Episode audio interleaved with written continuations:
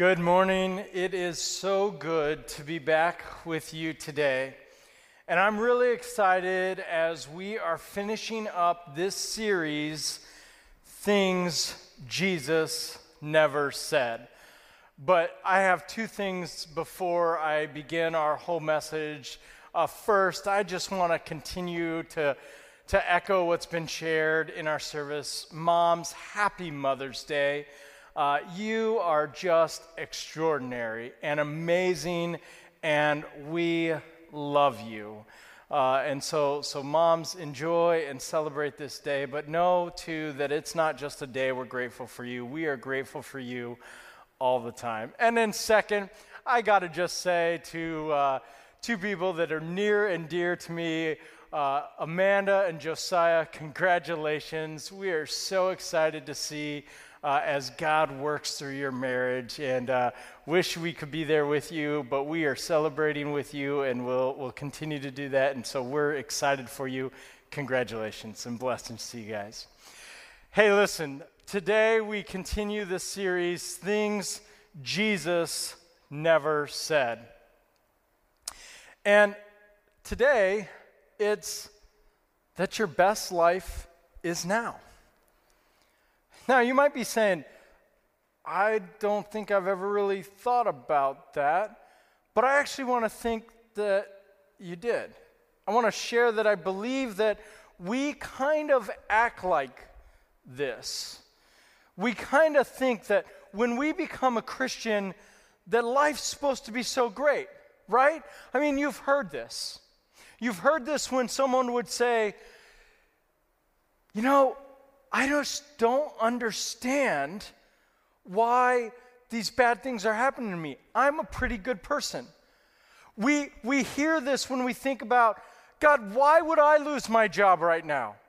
Like, I'm faithful, I do everything you ask me to do.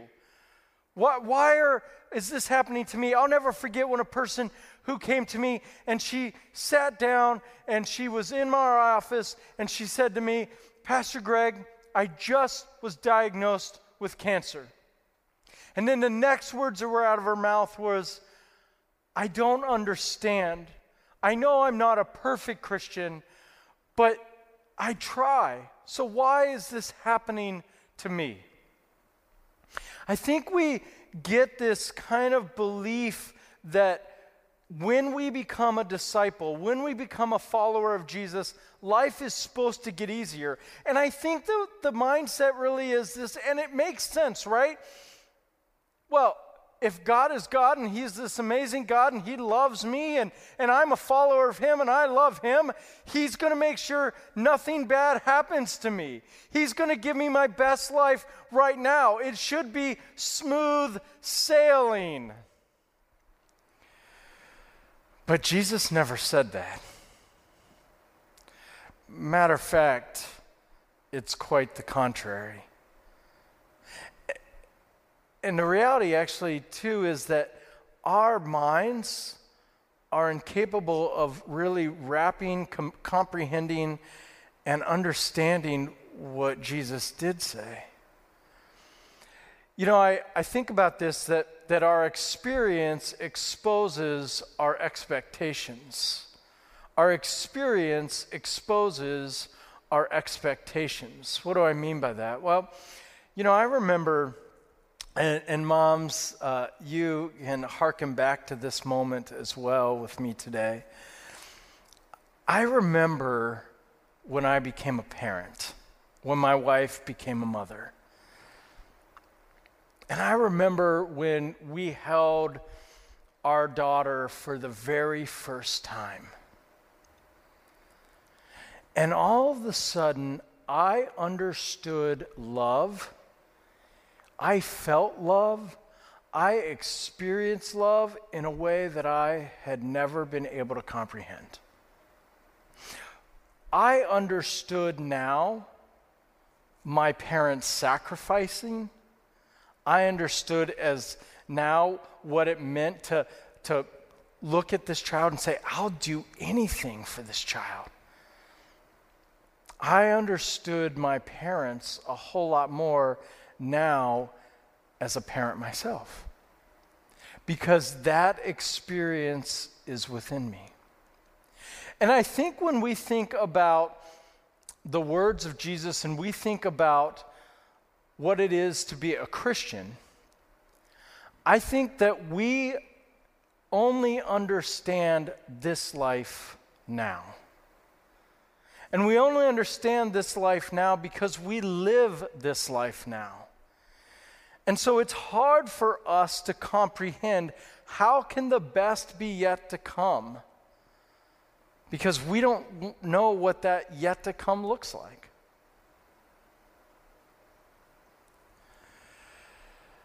But here's the truth.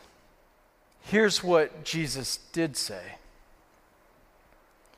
He did say that as a Christian, as we step into this life as a disciple of Jesus Christ, that actually this life will be hard. That as a Christian, it will be difficult. Because we're actually living in a spiritual battle. There is a battle that is on that is in our midst, that is every day, every moment, and that is that battle of good versus evil. That is that battle where it is really over you, it is over your soul.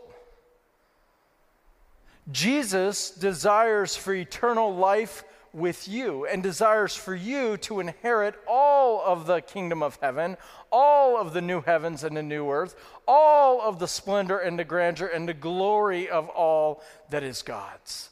He wants you to have that. He wants you to be in His presence, glorifying and praising His name. And Satan wants your soul as well. Satan wants you to be as miserable as he is. Satan wants you to not have what God desires because he wants to hurt God and he hates you.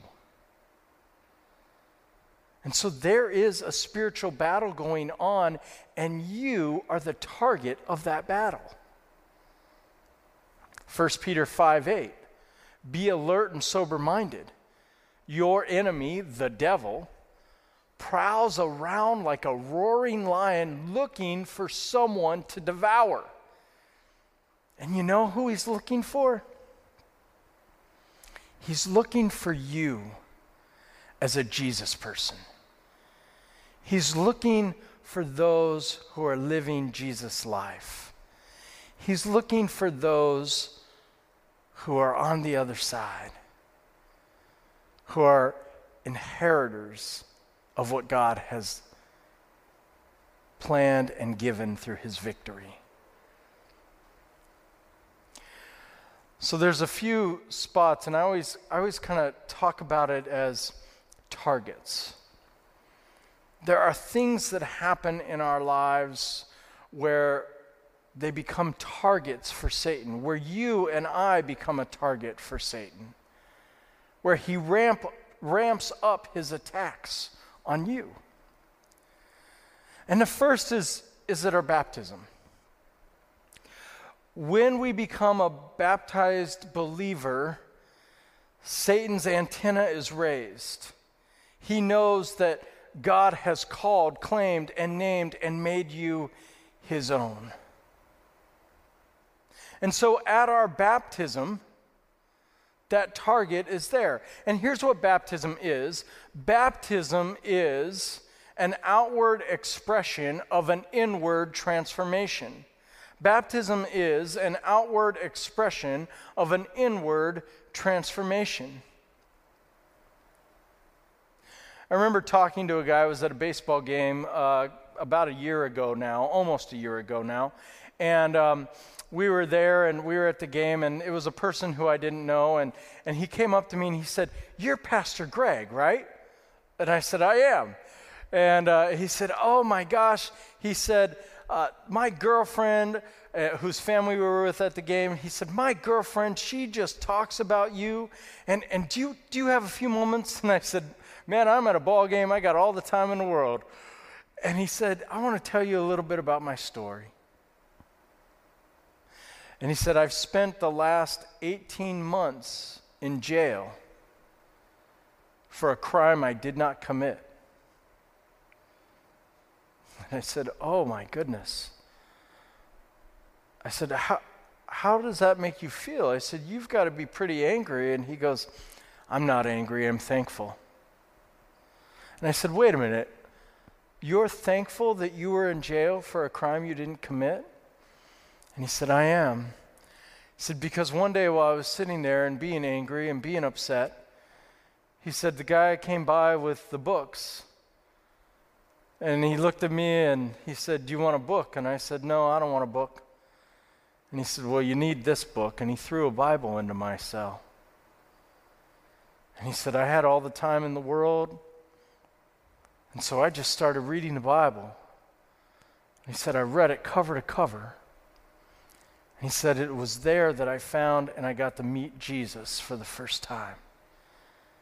He said, I was baptized in prison. He said, So I'm thankful because I get to know Jesus.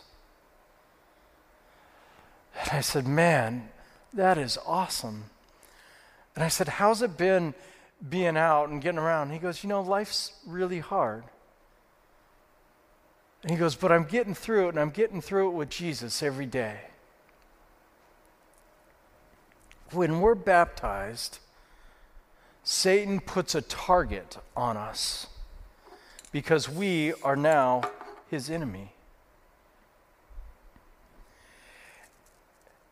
And another time where Satan looks to come after us is when we begin to make a public declaration of our faith. When we, when we start to say, Yes, Jesus, and, and what, what I say is this this happens when we start to say, You know what, I'm no longer going to be a fan of Jesus, but now I'm going to be in the game with Jesus. This is when faith becomes our life. This is when Jesus becomes incorporated into our daily decisions, our daily living. This is when we publicly tell people, Yes, I am a Christian. I am a disciple of Christ. I am a follower of Jesus. This is when we begin to say, You know what? God is the most important person in my life and I will live for him today. When we make those public affirmations of faith, that's when, again, Satan's antenna is raised. And that's where he comes after us. In those public affirmations of faith, it's when we start to see the attacks from people we would never guess. We start to see that not only do we have to make a decision, but that that decision means that there's a change in our life and that that change sometimes comes with consequences that we never would have thought would have happened. You see, in our public declaration for Jesus, Satan puts another target on our back. Another area where Satan raises his antenna against us in our lives, in this life, is in marriage. You know, marriage is this wonderful gift. Matter of fact, it's a gift from God. And God's given us to marriage to be living examples of His love. Matter of fact, we see that marriage is described in the scriptures as our faith testimony with Jesus. We, as the church, are the very bride of Christ. That is the imagery that is given and portrayed. That there is this marriage between God and between us. And since marriage is this beautiful image that is of God's love for his bride and our love for our God, Satan wants nothing more than to destroy every single Christian marriage. And Satan works hard on Christian marriages. The divorce rate between secular marriages and Christian marriages, you would think would be different. You would think that secular marriages would have a higher divorce rate. They don't, they're the same. And they're the same because Christian marriages are under great spiritual attack. Satan is looking for a foothold to get into any Christian marriage. And it just begins with pebbles, it just begins with a, a small chipping away. And that's why we're, we're, we're continued to be encouraged in our marriages. In Ephesians 5 33, each one of you, husbands, must love his wife as he loves himself. And wives, respect your husbands. There's a reason why Paul points out the two differences. Because wives need love. Husbands, love your wives. Men, husbands need respect. Wives, respect your husbands. And I think what's so interesting here is respect is something that's actually easy for men to give, and it's actually difficult for most women to give. Women, it's easy for them to give love. And love is hard for men to give. And so Paul encourages us to do what the other needs. And if we're being honest with ourselves, if you're married today, you know this. Marriage is hard. And it's difficult because Satan is on the attack. And so that moment of marriage that moment of the I, do, I do's, that moment of you may now kiss your bride, is a moment where Satan begins his attack, where his target grows. Because remember, Satan's entire goal is for us to lose our faith, for us to leave the life with Jesus and say, you know what, this life just isn't worth it. And if Satan can't get at you, he'll go after those next to you. He'll go after your children and your grandchildren. He'll go after your siblings. He'll go after those who you love most. He'll go after your spouse.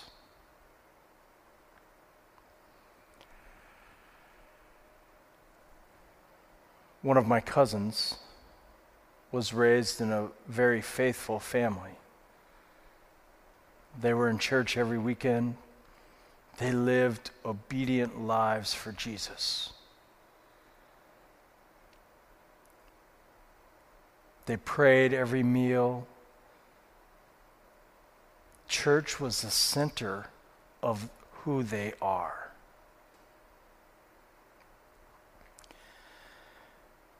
And I remember as my cousin got older, he began to experiment with drugs, with alcohol, and he turned away from the faith. At points in time, he was homeless. And he became very angry. And to this very day, through his experiences in jail and rough times and life, he wants nothing to do with God. And the hurt and the heartache that, that causes his parents, our family, is one that rips at our very souls.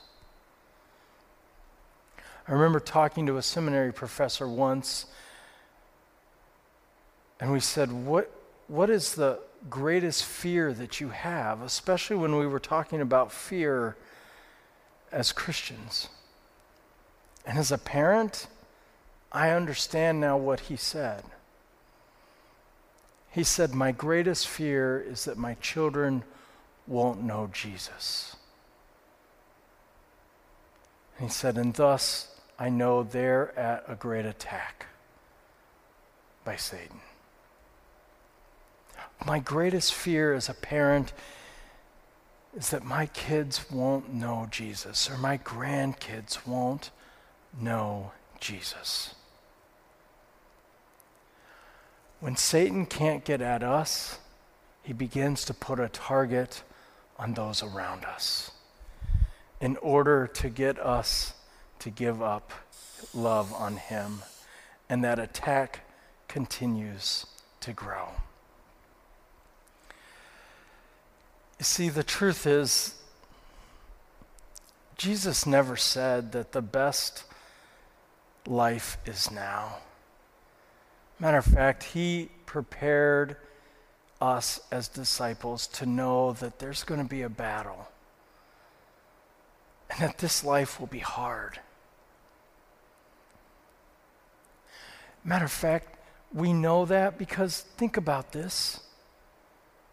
We have a God who suffered, who had a hard life, who lived on this earth, and his final three years were filled with being driven out of cities, with attacks and hatred. And yet, our God was the God who was healing the blind, was raising the dead, was casting out demons and healing lepers, and opening the gates of heaven to everybody. And yet, he suffered. Because he knew and was showing to us that the best life isn't about now, but it's about the life that is yet to come. And that's why Paul writes, uh, writes to the Hebrews. He says, Therefore, since we are surrounded by a great cloud of witnesses, let us throw off everything that hinders our faith and that the sin that is so easily entangles us. And let us run with perseverance the race marked out for us. You see, that word perseverance means that we will get through this. When I th- read this scripture and I read about our life now and, and that we will persevere and that there is a race that is marked out for us, it reminds me of the words of Max Lucado who wrote these words saying, For the Christian, this life is the closest we will ever get to experiencing hell. For the Christian, this life is the closest that we will ever get to experiencing hell. For the unbeliever, this life is the closest they'll ever get to experiencing heaven.